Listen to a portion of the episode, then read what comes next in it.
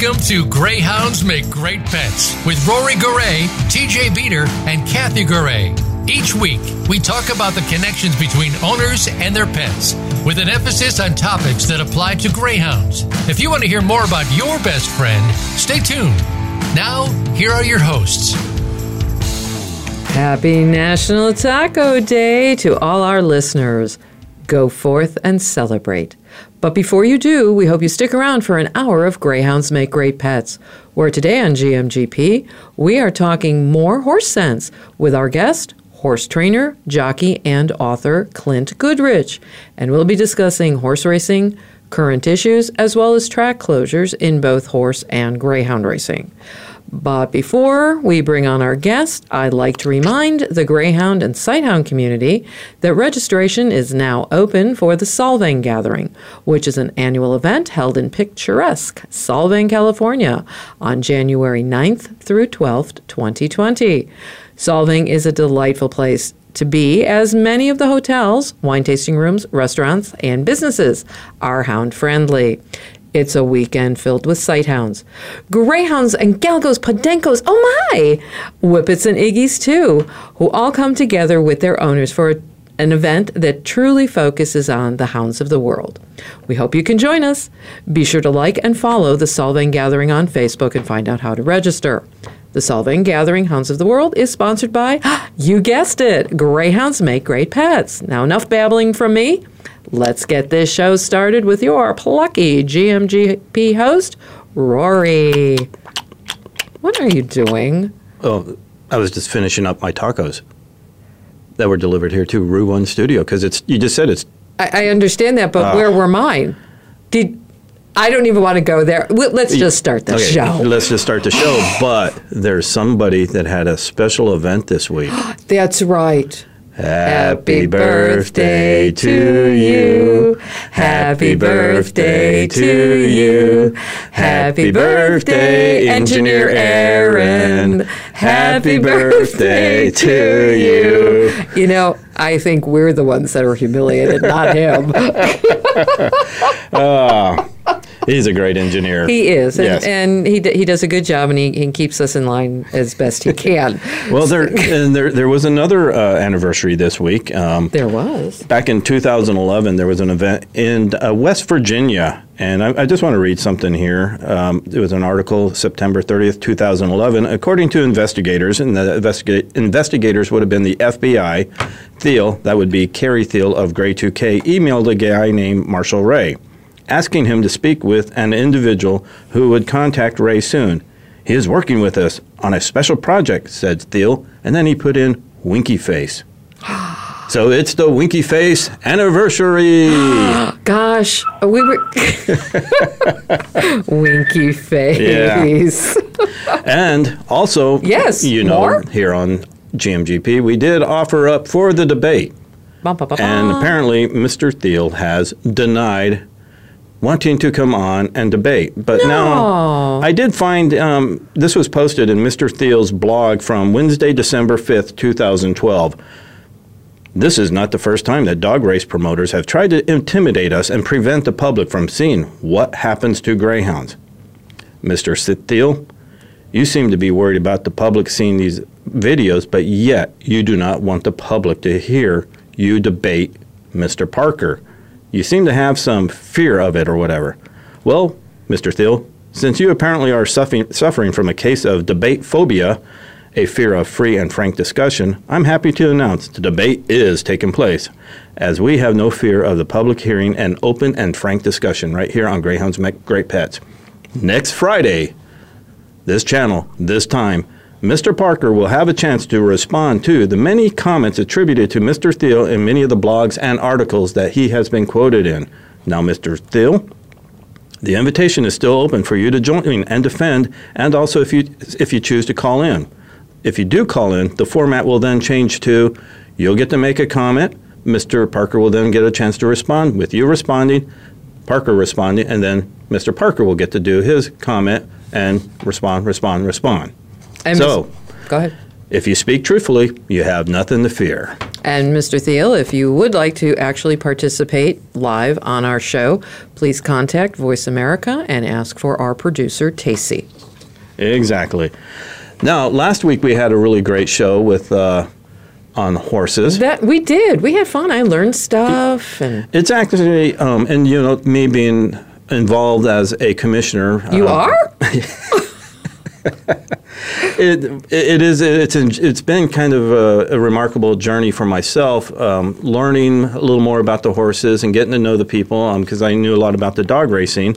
Um, but I wanted to kind of continue this. And a couple of months ago, there was an article I had, I had popped up on my screen. It was titled "Abandon," and I started reading it, and I was like, it really made me think because today so many people are blaming uh, the likes of PETA, GREY2K as the ones who have closed down tracks. But I really started thinking, it's like, really, how many of all the tracks? I'm more specific on the Greyhound side. How many tracks did they really close down? And really got to thinking about it. It was like, no, they didn't have much to do with most of these tracks that have closed down. So why? And our guest today, Clint Goodrich, he has spent 30 years in the thoroughbred uh, horse racing. Clint was a jockey. No, I do want to talk to him about being a jockey because I've always found that fascinating. But I'll tell you, I just don't have the balls to, to get up on one of those horses and get in the starting gate. Um, call me a chicken. I don't know. Just I don't have the balls. He's also been a trainer, owner, breeder, and a buyer at sales. Uh, Goodrich had a somewhat erratic career as a jockey from 1977 to 1981, and again in the early 2000s. Uh, he was more well known and successful as a trainer for the top clients, including Tartan Farms, F.A. Genter Stable, and John uh, Nerud. Clint, welcome to the show. Hey, Roy. thanks for having me. I'm good to be with you. Um, now, I, I just got to ask, what was it like being a jockey? Because um, again, I just, I just could. I, I, admire jockeys, but I know I just would not have the balls to get to get up on one of those horses and get in that starting gate and just go. You know, it's it's a very unique uh, privilege to have had that of being a, a, professional athlete in any sport, and it's something that is uh, it's a lifestyle, it's a passion, it gets in your blood, and the competition of it can be uh, extraordinarily addictive over a period of time, and and you know when you get involved in it that uh, you know it's going to be there's going to be ups and downs. It's not going to be a straight line to the top uh, or, or even success because none of that is guaranteed. But it is uh, it requires uh, you know a lot of courage, a lot of skill, a lot of dexterity, and it should really uh, require a lot of horsemanship. Yeah, and I know um, for me, uh, probably one of the most exciting things I've been privileged to do is uh, I did it at both Turf Paradise and also Arizona Downs. Is would stand in an, uh, an empty starting gate when they're getting ready to release the horses and the just the you could just feel the, the, the it was just so wonderful and the excitement and then just hearing them when those horses go and then the jockeys all yelling and screaming. It, it was just so uh, remarkable. I, for me it, i just found it fantastic. And of course unfortunately i know not everyone would get to Do get that, that, privilege Yeah. but but that's as close as i'm going to get to getting in a starting box well, well, I tell you, you you've, you've got it just right. And uh, you, you know, one of the things when you're circling around behind the starting gate and you're waiting to be loaded, and they're loading, you know, one at a time, two at a time, and you get loaded up, and there's three or four more to go, and you, the, the, you know, the tension begins to build. And once they close the uh, the the tailgates behind you, there's only one way home, and that's out the front. So once those starting gates are locked behind you, you're committed. There is no way home. There's no way out except forward. And when the gates crash open, it is like nothing I can actually describe. Uh, it is uh, it is a thunderous uh, event that uh, I have never uh, I have never replicated in my life anywhere. It's a, it's an amazing uh, experience. Yeah, it truly is. Now, let's get a little uh, start diving in a few items here. There, um, the thoroughbred racing industry is, is seems to be suffering greatly right now from um, what some would say is poor racetrack management. Could you kind of maybe start? A, let's just start diving right into that subject. Well, one of my contentions, uh, Rory and Kathy, is, is is is absolutely racetrack management has a major hand in the decline of the sport. For decades, horse racing was the only game in town, absent, you know, Nevada.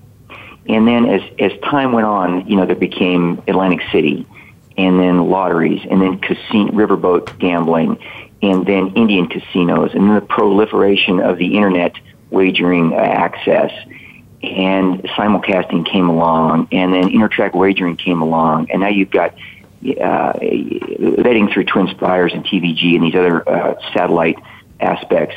Well, racetrack management, they never, they never adapted. They never evolved. It's a culture, in my view. I have seen it since the first day I walked onto the into the racing scene in the middle '70s, and there was an arrogance and a smugness about racetrack management from day one, from my view and it never changed. It never, they never adapted to the changing landscape. All businesses need to adapt to the environment they find themselves in from day to day, week to week, year to year, and in this case, from decades to decades. It's never, they've never done it. They used to just doors open, the gates would, would ricochet back off and knock patrons down. People would step over them, and they would flood into the into the grandstand. Uh, those days are over and the competition is uh, extreme. You've got to protect your patrons. You've got to embrace your patrons. You've got to serve your customers an experience that makes them want to come back. You can't just sit back in your desk with your arms folded and your feet propped up and expect things to go on autopilot. You've got to take care of your of your fan base. You've got to make them want to come back.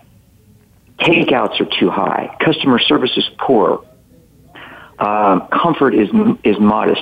Admission is too high. Parking is too high. Food is not good.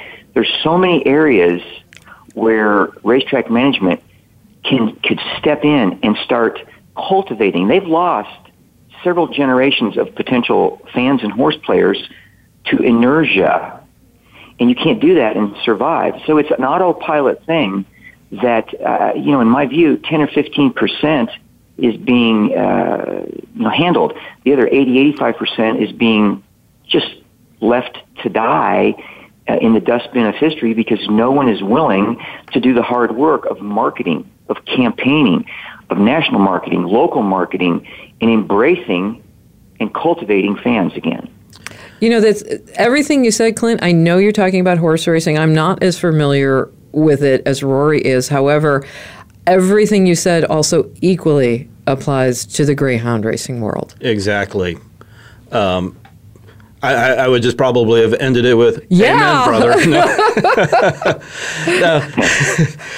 I mean, it is true. I, I just know on the gray, even on the greyhound side, they they lacked vision. Um, you, Cha- they yeah. didn't want to change. Now, I will say this: this year uh, we had a a, rel- a something that's just doesn't really happen anymore. A new horse track, or for that matter, a greyhound track, opened up. Uh, we had Arizona Downs open up in Arizona. Now, while they did have some issues this year, when I went up there to visit them, the, their weekending, opening weekend, they had great food. They had great service.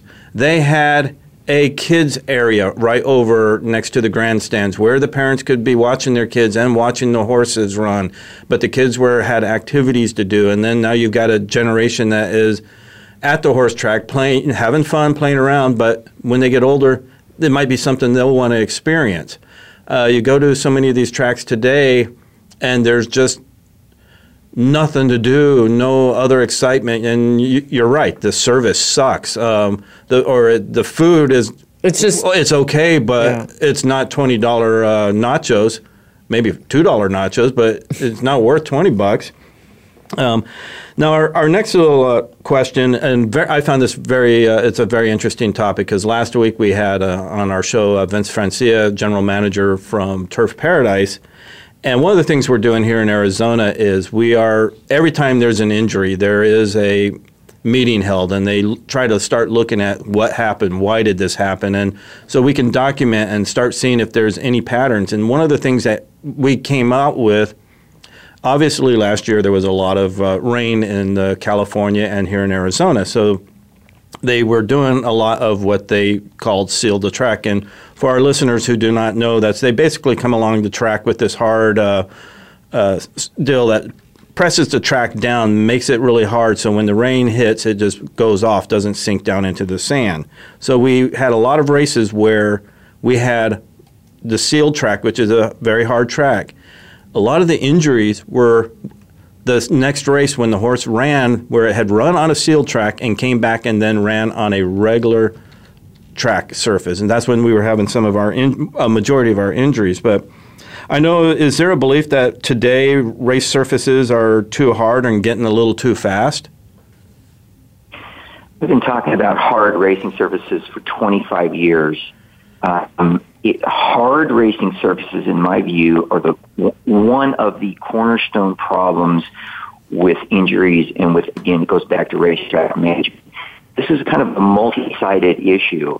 Uh, I know I know a lot of people in the industry have been involved for a long time, and Louis Roussel, who used to own and operate the fairgrounds down in New Orleans racetrack, he was uh, a racetrack owner operator, and he was also a trainer and an owner and Louis Roussel uh, trained some really nice horses over the years. He trained a horse named Risen Star back in the 80s, who was the favorite for the Derby, ran second, I believe, uh, in his year, and I think that was 1980. So we're going back a little ways. But I knew Louis Roussel well into the late 90s, and I asked him about racing surfaces and hard racing surfaces and fast times because, you know, fast times don't mean anything. It's simply a calling card that the racetracks have adopted to use as, wow, look at this new track record, look at the time. And Louis said to me, Clint, one of the things you need to understand about racetrack management is this. Racetrack management, they like fast times, they like speed bias racetracks because they believe it is easier for the patrons to handicap speed and cash a ticket. He says, I don't believe in that. I don't think that's true, but that's the prevailing belief out there. And when I thought about it, I thought, you know, that probably is right. Even if they don't know what they're doing as far as uh, uh, being their core belief, that's what they have come to believe, and that's what their that's what the uh, prevailing wisdom is. It's not horse friendly. If it's wagering friendly or if it's track friendly, fine but that doesn't that doesn't keep your horses sound and coming around a long time.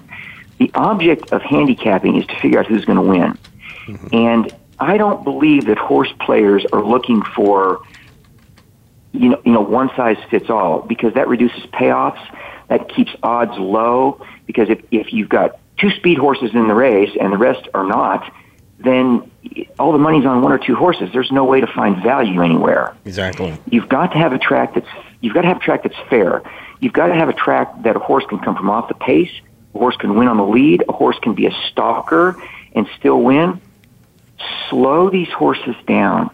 Make them come back to run another day. They will come back and run another day. And you also get the collective issues of racing over these tracks and training over these tracks that are too hard. So when you're starting to race and train over a track that's too hard, those issues begin to multiply against you and the horses rather than multiply for your longevity and long-term uh, uh, health and well-being. So it, it starts working wildly against you. Racetracks wear out. Dirt wears out. Ask any farmer. You have to add organic soil, sand, different materials back to racetracks. You need to plant, you can plant winter wheat in the off season in the winter.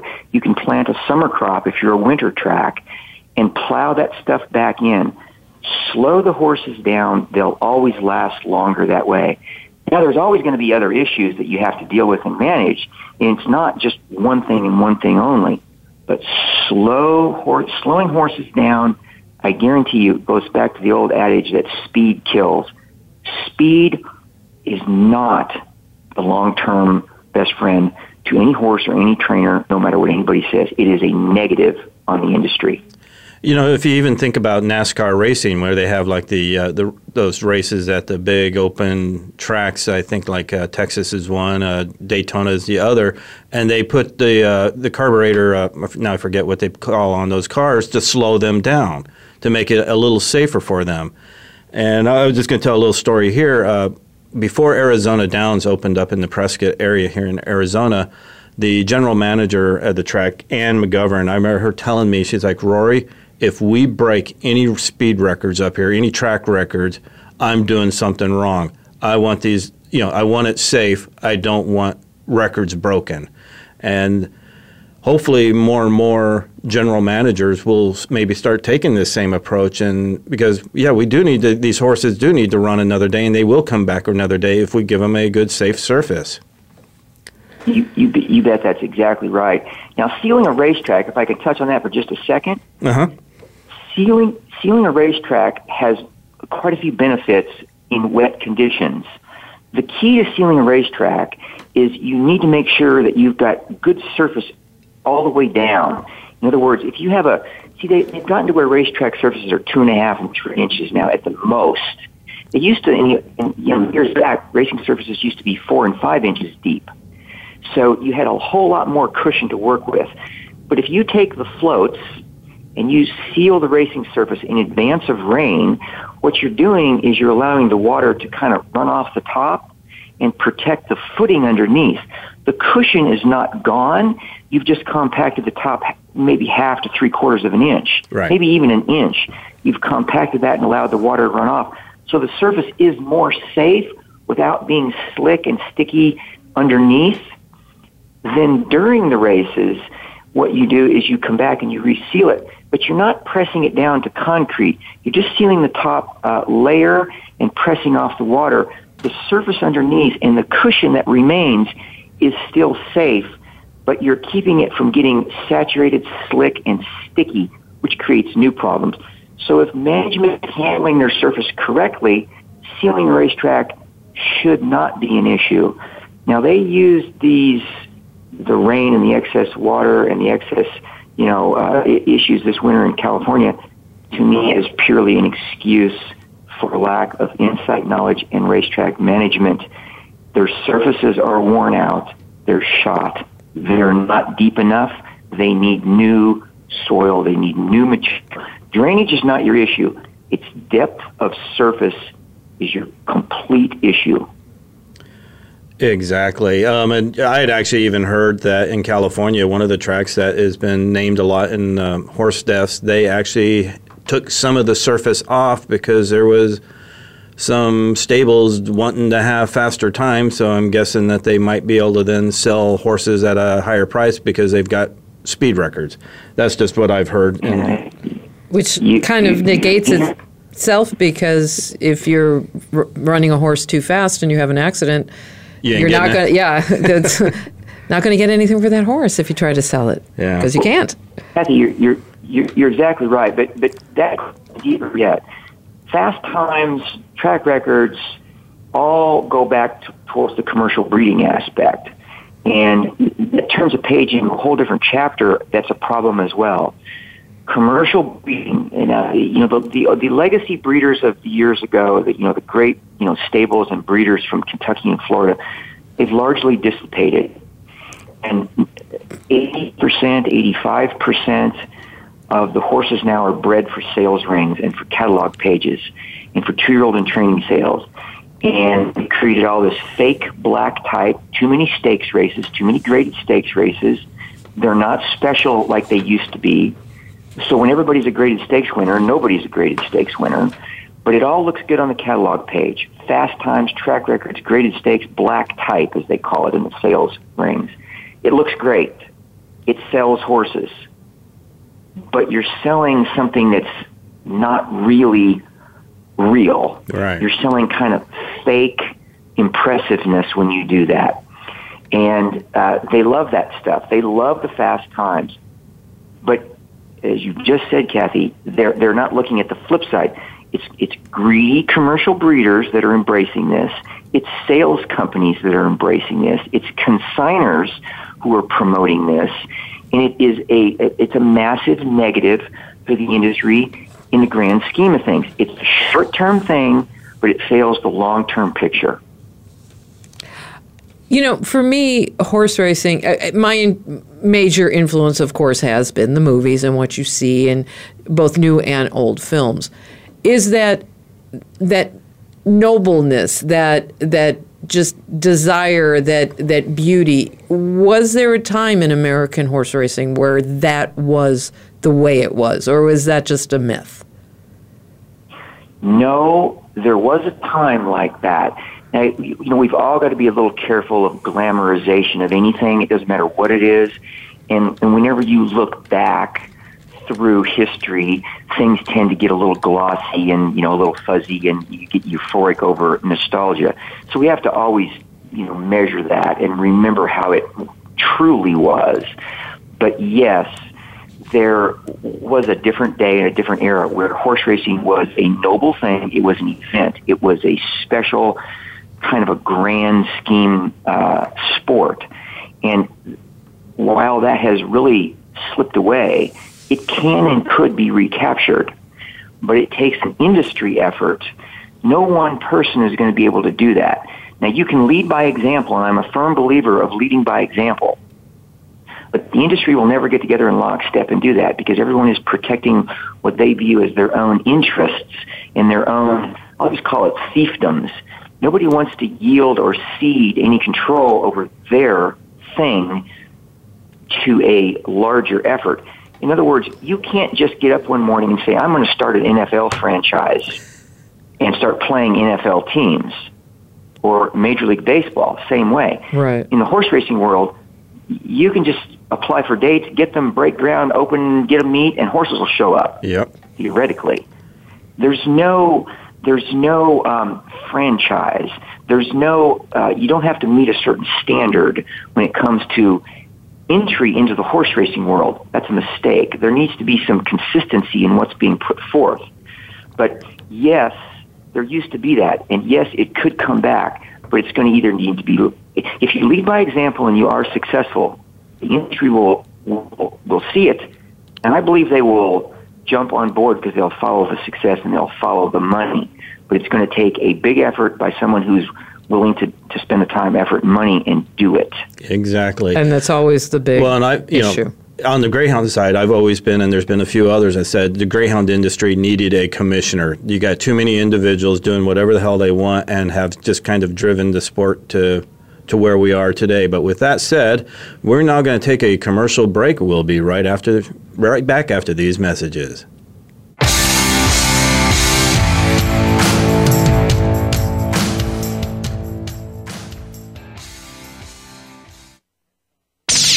The Internet's number one talk station. Number one talk station. VoiceAmerica.com. Want an insider's pass to everything that goes on in Hollywood? Join Summer Helene every week for Behind the Scenes. Summer Helene is known as the Duchess of Hollywood because she knows the insiders, legends, and celebs and brings the stories, the gossip, and the backstage scoop. It's the real Hollywood, though. So this program is for adults only. Behind the Scenes can be heard live every Friday at 4 p.m. Pacific Time and 7 p.m. Eastern Time on the Voice America Variety Channel. Have you ever experienced the joy of living? Not just aspects of your life, but the true joy of life itself. Barry Shore has. You could call him an ambassador of joy. From a successful entrepreneur to becoming a quadriplegic due to a rare disease, to his ongoing recovery through swimming and physical rehabilitation. Barry now presents his gifts to others as host of The Joy of Living. All you need to do is tune in. Listen live every Tuesday at 10 a.m. Pacific Time and 1 p.m. Eastern on the Voice America Variety Channel.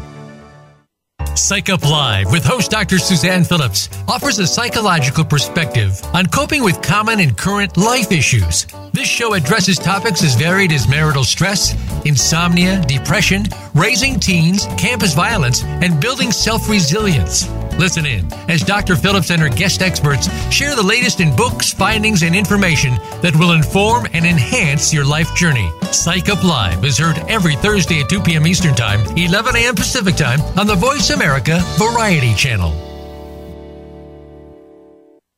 Attention! If you're a parent, educator, social worker, or civic or religious leader, the most important program you'll hear this week is Exploited Crimes Against Humanity.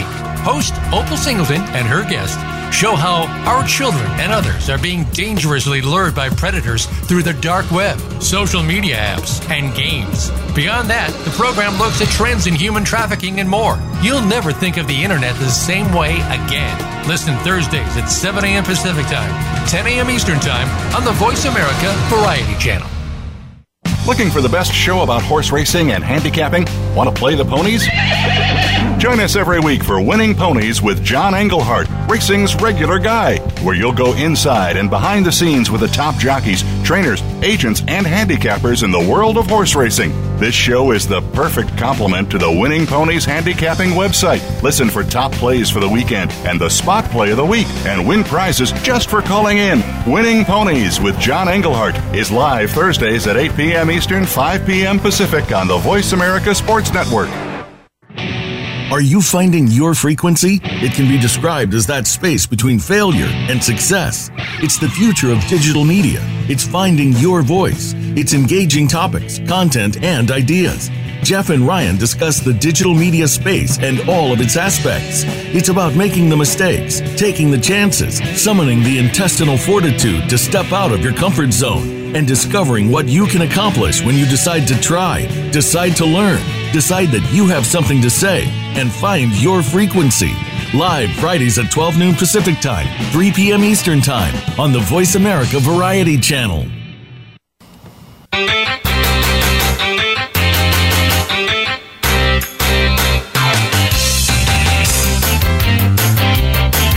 you like sweet, if you like fast, if you like love that's gonna last, then Greyhound pets They'll fix you up with one or two. So if you call the GPA, they'll help you out.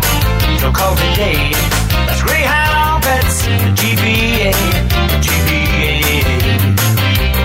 That's Greyhound pets, the GPA.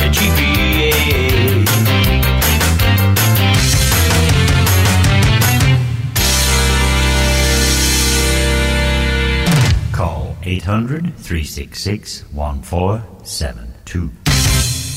Ask the experts. Call toll free right now 1 866 472 5787 and ask our All Star team to answer your question. That's 1 866 472 5787. Thank you for calling. VoiceAmerica.com.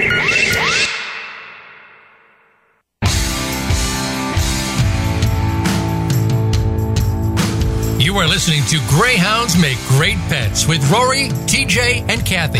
To find out more about the show and what we do, please send an email to gmgp3 at yahoo.com. That's gmgp3 at yahoo.com.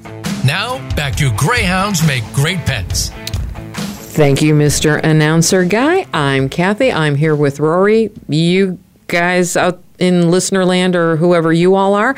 And we are also here with our guest, horse trainer, jockey, and author, and just really cool conversationalist, Clint Goodrich. And we're talking horses and stuff. Exactly. Now, before we get into a couple of other subjects, I did want to kind of talk a little bit because I've had some people, because when they found out I was a racing commissioner, they were always asking me my opinion. And with the Kentucky Derby this year, uh, with what happened there, I just wanted, to, you know, everyone that's asked me, I always tell them, I believe the stewards made the right call. And if the Kentucky Derby was actually the Arizona Derby and they had brought it, appealed it to the racing commissioner, there's, I'm pretty sure I would have voted to uphold the stewards' rulings because I do believe they did what was in the best interest of horse racing. And I'm just kind of curious, uh, Clint, your opinion about what happened there and uh, did did the stewards do right by horse racing? You know, Rory, uh, I wrote a blog post about the Kentucky Derby uh, situation. I wrote it on Sunday. I wrote it on Saturday night, published it on Sunday morning on my blog, uh, wherethepindrops.com.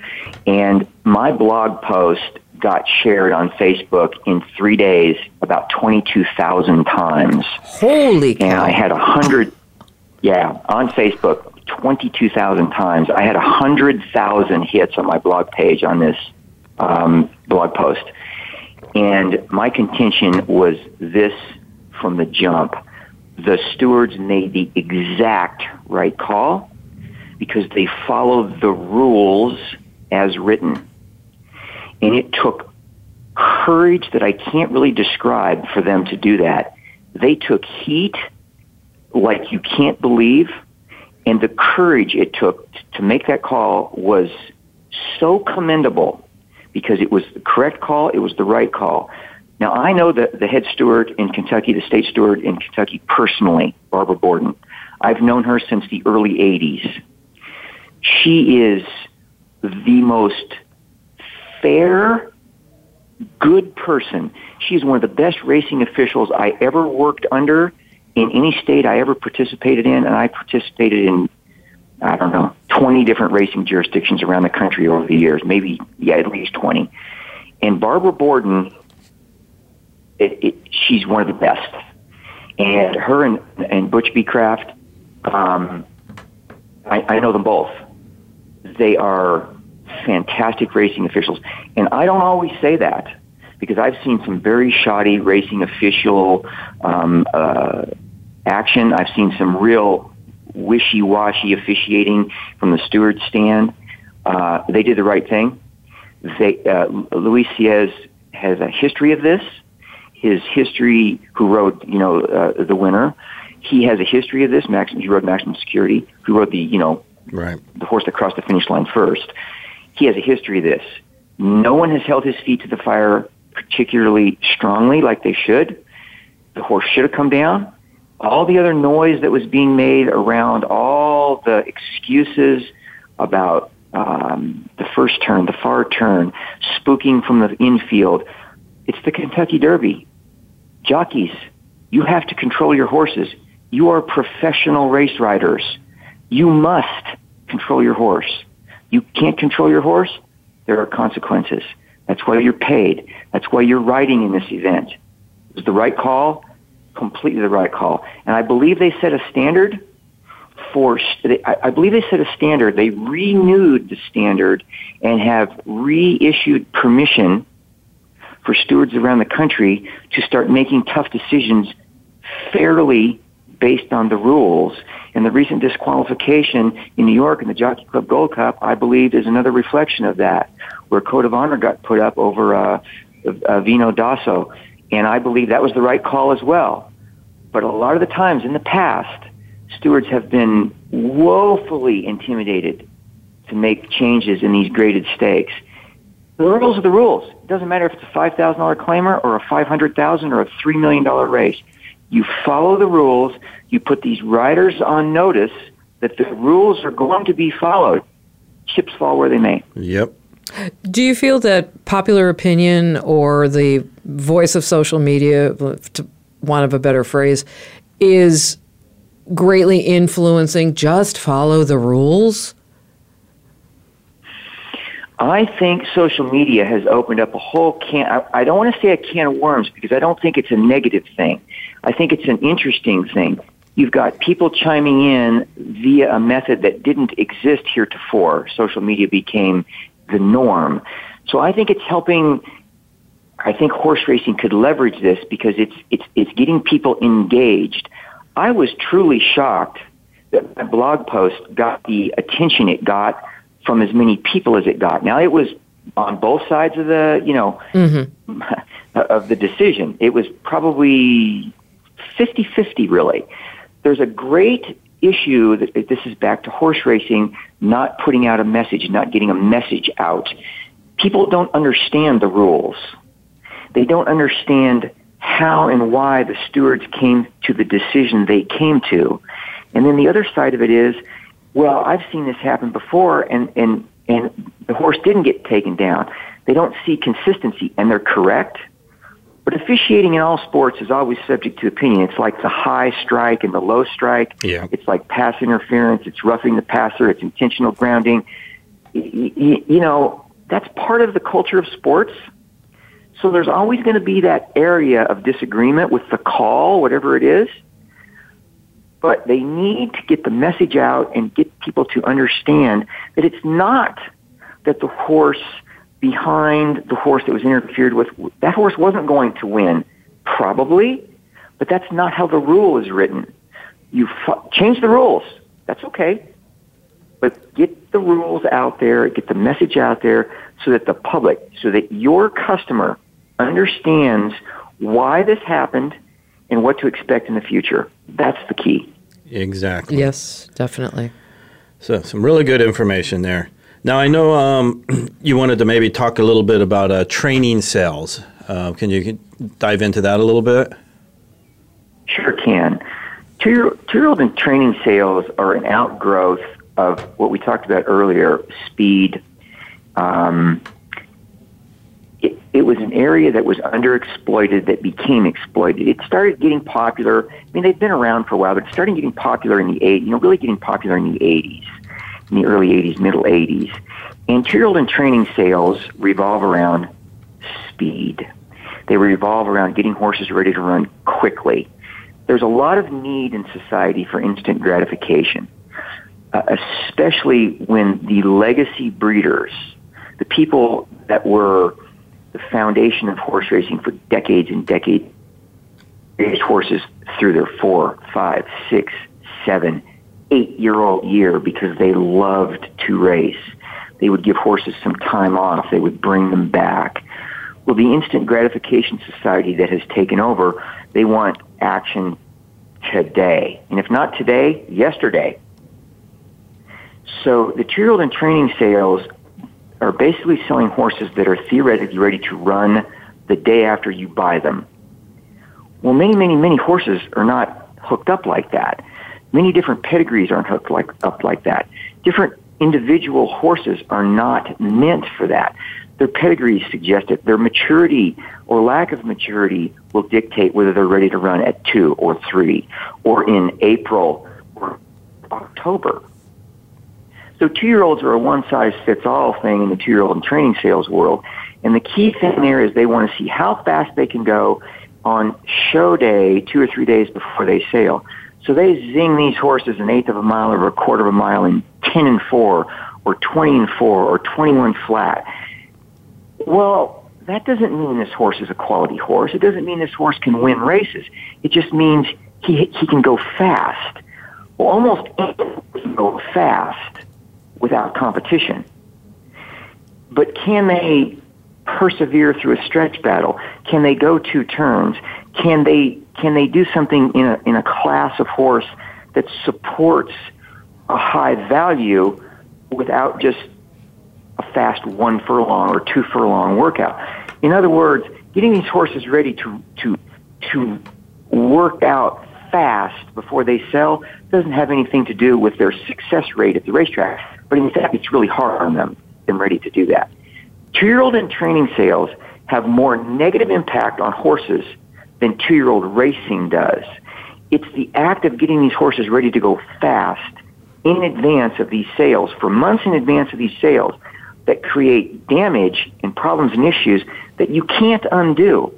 Almost every horse that I received over the years that was prepared for a two-year-old in training sale that came to me, I had to back off of them, unwind them, or address problems that they arrived to me with that they should not have encountered at that point.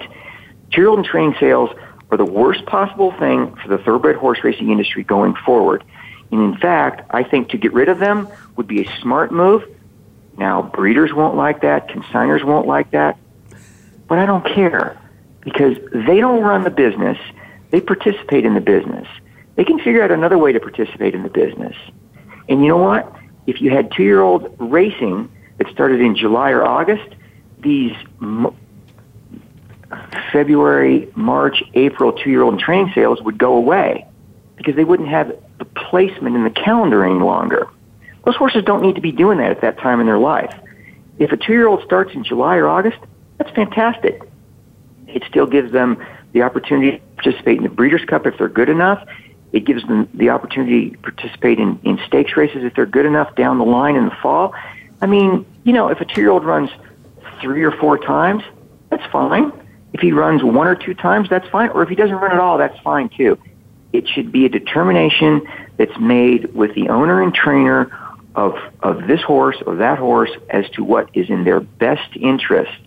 And I'll say this to all the owners out there. If you're going to hire a trainer to train your horse, I don't care if you paid $10,000 for him or a million one hundred thousand dollars for him. If you are not willing to listen to your trainer's advice, you need a new trainer. Don't hire him in the beginning. If you don't trust him, do not hire him.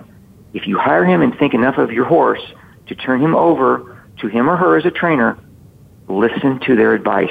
Do not put pressure on your trainer to run your horse because that gets transferred right from the owner to the trainer, right through to the horse. There's no way around it. Don't do it. Wow. Some really good advice there. Now, there's there's another topic here. Um, we'll just dive right into, and I, you know, it's, it's kind of interesting. You, you're calling them somewhat the same thing I've been calling them for years. Um, these animal rights activists. Um, I've been calling a lot of them terrorists for years, just mainly because of their tactics. But um, you know, kind of tell us your thoughts on, on these people, these uh, um, Animal Liberation Front, uh, PETAs, and all that. Um, do they really have power over us, or are we just letting them walk all over us? You know, my, my YouTube channel is called "Don't Get Me Started." oh, we got to tune that one uh, in. Yeah, um, I, I just started my YouTube channel a, a, a little while ago, so it's starting to pick up some steam, and, and I'm going to start accelerating on this more as we go along. Um, the animal rights activists are uh, a joke. They're not. They don't care about animals. These these people are a joke. These are political activists. They're raising money for their own causes, and the animals are simply a conduit for their own personal enrichment and cause. Now, I think at the grassroots level, a lot of people believe that they are animal rights activists and they, they follow along. But these animal rights activists organizations, they are simply preying on people's emotions and fears and they fundraise off of that. Now, a lot of people follow them because they don't really understand what they are at the core. Animal rights activists at the core are simply wizards of Oz. Now, if you've watched the movie, you know that in the final scene of The Wizard of Oz, everyone finds out that the wizard is simply a guy behind a curtain, and it's all smoke and mirrors. Yep. And the, the, the, these people do they do not have power. No one has bestowed power to them. They seize it unchecked. In a silent room, a whisper is the loudest voice. In horse racing, it's basically been a silent room. I'm not as familiar with the dog racing world as you, but you'll probably agree with that. Yep. These these people they do not really have power. They take it and they they convince others that they have power. Therefore, they do. They scream a lot. They're well funded. They make a lot of noise and they threaten. Somebody said to me, "Well, PETA will negotiate, but horse racing wrongs won't negotiate." And I said, "What are you talking about? Negotiate? They have no they have no position in this equation. How are they negotiating, and what are they negotiating with, for, and with whom? They have no place in this arrangement. They have simply inserted themselves into it, and people are giving them uh, attention. These people prey on attention. They fear emotions, and beat them is ignore them, starve them from what they need, and that is attention. Their nutrition is attention. Starve them to death. Ignore them. Boot them out. Do not entertain them. Not even like negotiating with terrorists. Them. Exactly. I They mean, do not have power. Exactly. I, I mean, I was really frustrated when I was reading some articles about uh, Santa Anita and that they had invited. Apparently, they were having meetings with PETA, and then uh, the horse r- horse racing commission over in California is letting them get up and give their spiel at their meetings. It's like these are people who have. I've been going with they have no say. They have no seat at the table. They do not know Right. anything. And I, I just I do want to bring this up because I just had to laugh this morning when I was reading some news story about I guess a judge in California um, denied. I guess PETA wants to do a protest, and PETA is demanding that they be allowed on the track. Now, again, the track is private property, and a lot of the track Okay. is under jurisdiction of the racing folks over there. The judge denied it, and they're all ticked off about that. Guys, You have no right to be on private property, nor do you have any rights to be in an area that's jur- uh, under the jurisdiction. Uh, who knows what you're going you guys are going to do to the horses and there has I had, do have a belief that they are well would would do harm to the animals to further their cause. Exactly. And there have been, I think, dog shows Yeah. in California. Well, I'm not sure if they were any time of lure coursing or just a show, but my understanding was uh, their people had come in and just opened the crates of the dogs that were waiting to participate. Um, if you, in, you know, for people who preach for goodness to animals and safety and, and, and treat them right, any human that would threaten physically or verbally another human or an animal has no right, as Rory said, to be at the table. Yeah. Well, that is the definition of terrorism right there. Exactly. and the, these people will do anything. This is a this is kind of a culture and cult that they are in, uh, that they follow, and they're like they're like eco terrorists, animal rights activists are, are terrorists in their own right. Uh, this is a real problem, and a real but they are attained a, a level here, a place in this equation because people are afraid of them. And you've got to understand, they have no power, real power. So they don't have a seat at the table, as you mentioned. Don't give them one. Don't acknowledge them. They are inserting themselves where they don't belong. And um, you only empower them when you acknowledge them. Exactly. And I know I had mentioned this last week on the show, and I'm going ahead and saying it again. Um, the California governor, um, who pretty much wants to shut down horse racing, and I do will convey this Right. message again to the governor, sir. If you really want to be humane, why don't you worry about all the homeless people you have on the streets of L.A., San Francisco, and many other cities? Take care of your homeless people first. Horse racing, we've got it. Stay out of something you don't need to get yourself involved in. Take care of the people first. Show that you're humane. could not agree with you more. 100% uh, exactly right. They, see, they don't understand. They don't want to understand. It is politics and politicians respond to who, who funds them. Yep. And these, these people are well funded. Horse racing, and, and I'll say this for sure, horse racing, you're talking, we're talking about management and stuff. The industry, this is the problem, the industry is not organized the industry needs to have lobbyists. Lobbyists are a part of big business. I don't like it, you don't like it, but it's a fact of life. The horse racing industry needs to have a voice in Washington, D.C., in California, in New York, in Florida, in Arizona, in New Mexico, in Illinois. They need to have people, they need to have their, cost of doing business. Exactly. You have to have representation in these issues in order to counter those that are well funded who would do you harm. It's on you. We have to do it. It's the silent room again. When you're in a silent room, a whisper is the loudest voice, and we are too silent. We need to counter these activities from within. It's completely doable. Those people will shut up and go away quickly when they're countered effectively. Right. Well, and when they're um, challenged to a real debate with people that might be educated enough to counter them, they refuse to show up. They they want to control the message, and in in reality, they're nothing but chicken shit when it comes to the real discussion. Um, I, I, right. it- it's just That's right. frustrating. Uh, but anyways, I, It, I, it absolutely is. I, I do think we're going to have to have you on the I show th- again. But um. Clint, why don't you go ahead and mention your um, the pin drop and also your uh, YouTube channel again for our listeners?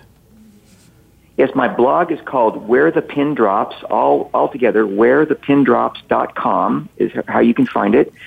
And my YouTube channel is called Don't Get Me Started. You can just go on YouTube and search for Don't Get Me Started, um, and you'll find me there. As soon as I get enough subscribers, I'll be able to get the URL that's associated with that, but they have a threshold yet. All right. Uh, I'm still not quite at the threshold yet. But Don't Get Me Started on YouTube, and wherethepindrops.com is my blog. And um, got a lot of uh, good content there. That uh, if you're interested, uh, take a look. All right. Well, we I think we will get you started again because I think we're going to have you on the show again someday. Because I our wanna- show has got to stop. I, I want to thank Clint for joining us today. Aaron, our engineer, another fantastic job. Tacey, our producer, thank you. Everyone, hug the hounds, horses of the world. Have a wonderful weekend. Ow!